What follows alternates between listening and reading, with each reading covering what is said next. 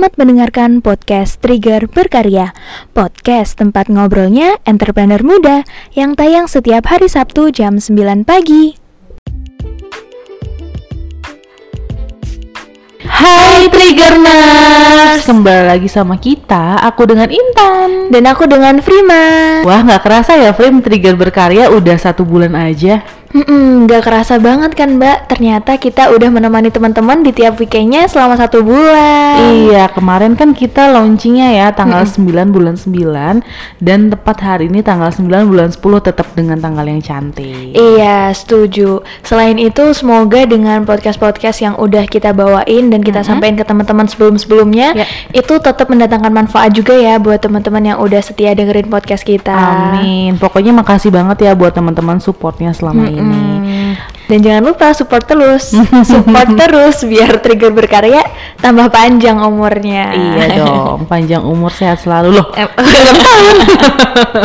Anniversary ini ceritanya.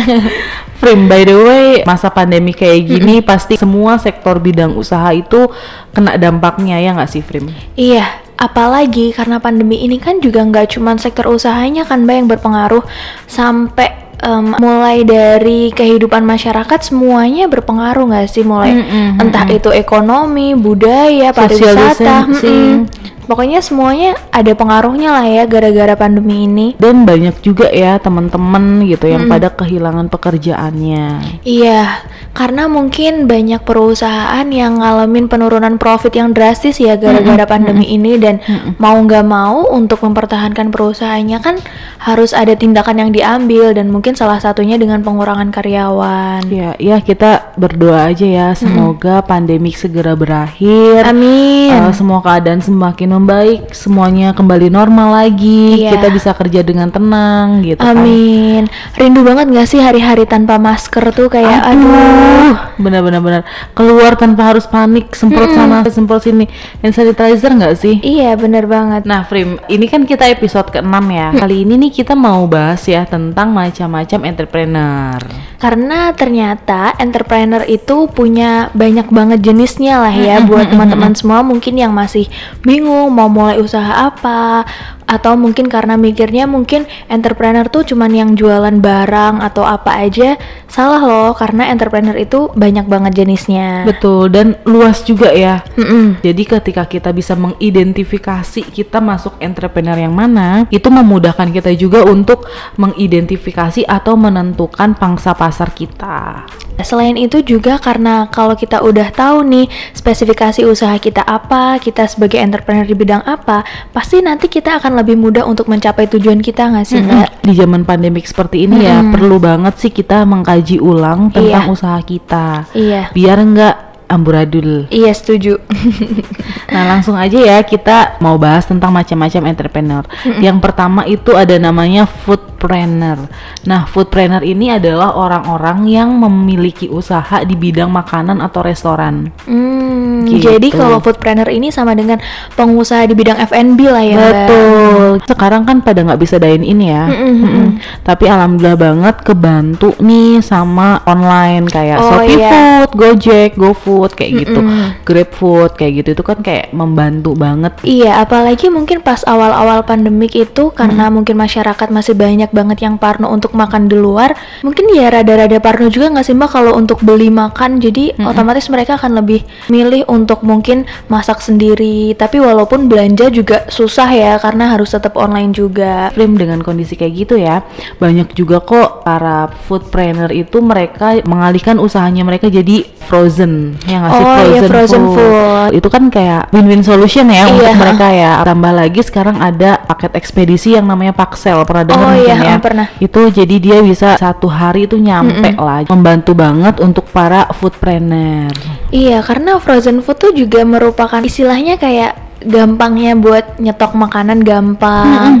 Kalau kita lapar seketika gitu gampang juga buat diolahnya kan yeah. mempermudah hidup yeah. banget mm -hmm. itu. Apalagi buat orang-orang yang suka mager ya. Iya. Tinggal buka frozen foodnya. Kalau nggak punya microwave, tinggal pasang seng-seng iya. seng gitu aja kan udah selesai kan. Nah, selanjutnya nih ada apa lagi nih Mbak? Selanjutnya ada yang namanya creative planner. Nah, creative planner ini adalah orang yang berkarya atau usahanya dengan kreativitasnya. Oh. Artis, konten kreator kayak Iya, gitu. iya. Sekarang kan udah menjamur banget ya konten kreator ya. Banyak banget sih mbak kalau konten kreator, apalagi sekarang karena ada Instagram, ada Twitter atau mungkin sosial media yang lain, mungkin kayak ada yang namanya seleb tweet kalau di Twitter, kalau di Instagram selebgram dan banyak banget Seleb kan ya. TikTok juga ada ya? Oh iya seleb TikTok sampai lupa itu yang paling fenomenal ya.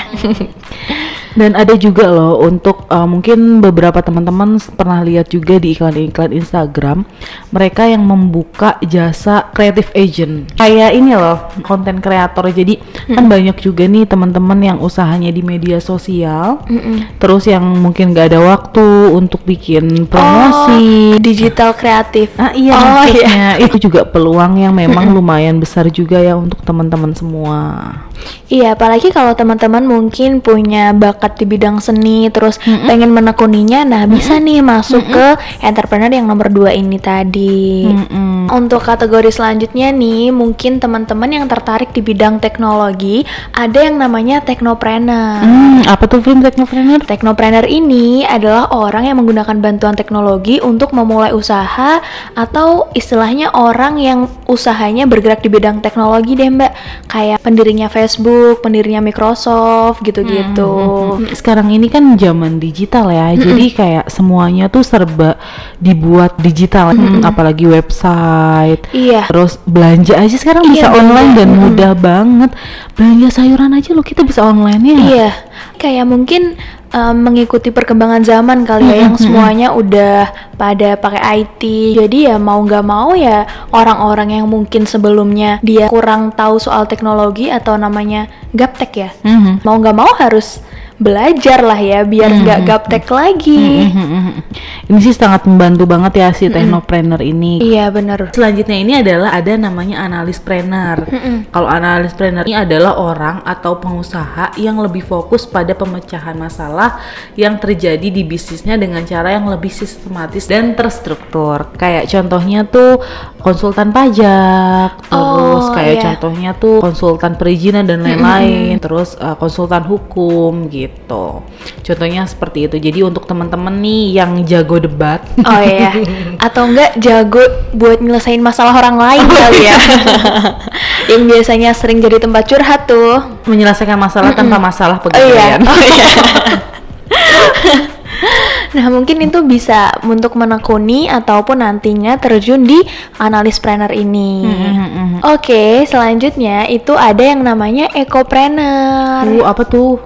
Kalau ekopreneur ini adalah orang yang menciptakan dan memasarkan produk-produk yang ramah lingkungan. Oh. Jadi mereka-mereka ini adalah orang-orang atau Pecinta lingkungan. Nah, pengusaha yang peduli lingkungan. Jadi mereka nggak cuman mikirin untuk benefit buat mereka sendiri, tapi mereka juga tetap mengutamakan aspek lingkungan. kita perlu banget ya anak-anak muda yang ekopreneur kayak gini kali ya. Jadi biar bumi itu global warmingnya nggak cepet-cepet ya. Iya, dan mungkin bumi biar umurnya tambah panjang lagi nggak sih? Iya, heeh, betul. Kayak contohnya nih mereka-mereka yang punya usaha di bidang alternatif dari penggunaan plastiknya kayak sedotan aluminium, terus pencipta lampu LED, atau ada lagi tuh yang baru-baru ini aja banyak peminatnya sabun atau shampoo yang kandungannya bebas karbon. Oh iya, jadi dia tuh tidak mencemarkan lingkungan ya. Mm-mm. Kayak sesimpel penggunaan dari sedotan plastik itu aja walaupun kecil kan tapi dalam sehari udah berapa ton penghasilannya dari sampah plastik ini kan. Jadi mungkin ini adalah solusi terbaik untuk menguranginya ya dengan sedotan aluminium ini. Poin selanjutnya ya, Frim ya. Ada yang namanya mompreneur. Nah, ini penting juga nih. Jadi mompreneur itu adalah ibu-ibu yang menjalankan usaha atau bisnisnya di tengah-tengah kesibukan menjadi seorang ibu rumah tangga. Wih, kayak superwoman gak sih mbak ini jatuhnya keren banget. Apalagi kalau difikirkan kegiatan-kegiatan ibu rumah tangga itu walaupun mungkin orang lain nganggapnya kayak cuman ya udah di ya. rumah ngurus anak bersih-bersih rumah tapi itu benar-benar kuras tenaga nggak sih nguras tenaga dan pikiran juga Nggak ada kerjaan yang selesai nggak sih kalau di rumah itu? Iya. Ada aja. Iya, nah mungkin buat ibu-ibu di luar sana yang bisa bagi waktu untuk punya usaha selain dia juga jadi ibu rumah tangga itu keren banget sih. Mm-mm. Sekarang juga kan udah banyak juga ya ada yang namanya dropship. Jadi Mm-mm. buat ibu-ibu yang di luar sana yang memang bisa membagi waktu itu bisa pakai yang namanya dropship. Jadi mereka hanya cari aja nih pelanggannya siapa Iya, yang mau beli barangnya. Terus nanti dia bisa beli di tempat lain dengan dropship gitu. Iya. Jadi dia nggak perlu repot nyiapin packing, dia nggak perlu repot dan lain-lain. Itu udah dihandle sama orang semuanya. Iya, ini kayak life changer banget nggak sih mempermudah untuk nggak cuman ibu-ibu sih, mungkin kalau teman-teman ada yang mau dan berminat untuk dropship ini boleh juga karena ini benar-benar mempermudah banget kita nggak perlu packing, nggak perlu kirim-kirim, udah tinggal terima beres aja ya. Selanjutnya, poin nomor 7 itu ada yang namanya woman planner nih. Nah, woman planner ini merupakan seorang perempuan dari berbagai kalangan yang menggeluti bisnis dan menoreh prestasi yang membanggakan. Wih keren. Sekarang perempuan-perempuan sudah beremansipasi ya. Mm-mm. Apalagi kemarin loh yang pendirinya Everwhite Iya, namanya Jessica Lin ya. iya Jessica Lin. Mm-mm. Dia itu sampai masuk loh Dirty Dirty Forbes.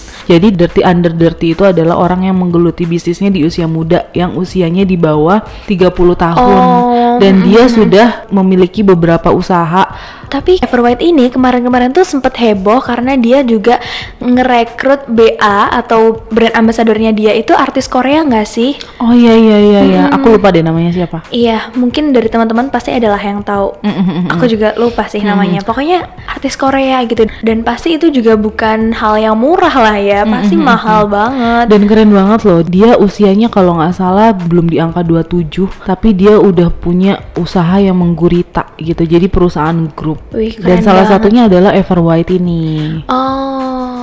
Ya, jadi untuk uh, teman-teman di luar sana, apalagi perempuan, jangan minder lah. Kalau memang kalian punya passion, kalian punya kemampuan, ya udah, ayo just do it, man. Iya setuju. Sekarang kan juga udah banyak banget nih. Selain Jessica Lin juga wanita-wanita Ataupun em, perempuan-perempuan di luar sana Yang sukses di usia muda dengan usahanya. Jadi nggak cuma laki-laki aja. Kita tetap bisa kok meraih mimpi kita Di poin yang terakhir ada namanya sociopreneur. Sociopreneur ini adalah orang yang menjalankan usaha untuk mencapai keuntungan sekaligus tujuan sosial yang bermanfaat bagi sesama. Kayak contohnya Gojek, Oh, Grab, iya. Terus Ruang Guru, terus kita bisa juga. Mm-mm. Iya nggak sih? Iya, setuju. Apalagi kalau kayak gitu kan bener-bener apa ya dengan sesuatu yang mereka ciptakan itu berdampak besar banget kan untuk mempermudah kehidupan banyak orang. Mm-mm, Apalagi kayak Gojek tadi itu juga Membuka lowongan Mm-mm. kerja. Udah gitu. membuka lowongan kerja, mempermudah akses kita juga di kehidupan sehari-hari. Dan suka banget sama sih kita bisa karena itu platform apa ya? Platform terbesar ya untuk em, di bidang yang bergerak di bidang sosial itu. keren banget sih kita bisa. Jadi selain dia memang ada poin bisnisnya di kita bisa gitu tapi kita bisa pun membantu ya para orang-orang yang memang lagi uh, membutuhkan bantuannya. Mm-mm. Makin ke sini juga kita bisa makin keren kan. Kita udah bisa berdonasi secara rutin. atau enggak mungkin kita bisa ngebantuin orang-orang atau teman-teman kita yang mungkin lagi kena musibah. Kayak kemarin-kemarin mungkin ada yang donasi soal covid terus ada yang waktu itu soal Palestina itu kan kita bisa itu buka donasi dari situ. Dan kita jadi bisa bantu kan Mm-mm. pembayarannya pun sekarang beragam ya jadi maksudnya nggak hanya transfer aja sekarang bisa GoPay bisa pembayaran yang lainnya juga Jadi benar-benar mempermudah banget ya untuk kita mau berbagi. Gak ada alasan lagi tuh kalau mau sedekah ataupun berbagi. Mm-mm. Ada yang namanya ruang guru nggak sih?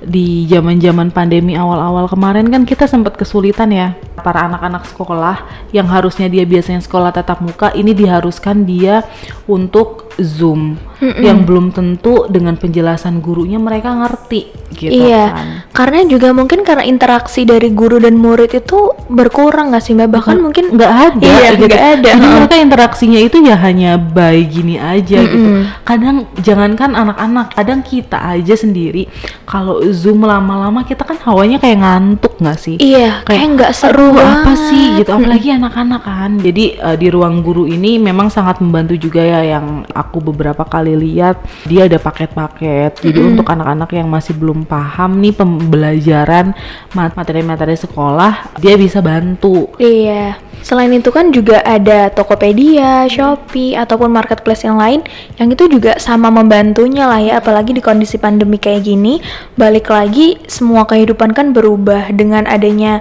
teknologi ini kan kita jadi mempermudah semuanya ya. Wah ternyata banyak banget ya frame macam-macam entrepreneur itu ya. Hari ini kita bahas ada berapa frame? 8 ya? Iya, ada delapan macam ada delapan entrepreneur. macam entrepreneur. Semoga teman-teman semua ada di salah satunya. Amin. Ya kan, jadi bisa menyumbang presentase pengusaha muda di Indonesia semakin lebih banyak lagi. Iya, dan semakin banyak juga lapangan-lapangan pekerjaan baru yang bisa membantu masyarakat luas juga tentunya. Oh, berarti segini dulu aja ya pembahasan kita kali ini. Iya. Semoga bermanfaat untuk teman-teman. Amin. Dan makasih juga untuk yang udah ngedengerin. Iya, amin. Oh. Terima kasih banyak. Dan by the way, kita akan ada program baru nih. Ada dua program baru. Apa tuh? Eh, coming soon deh pokoknya. Tungguin aja ya pokoknya. iya, eh, makasih ya buat teman-teman semua. Kita berdua pamit undur diri. Sampai ketemu di episode selanjutnya Selanjutnya. hari Minggu depan. Bye bye. Bye bye.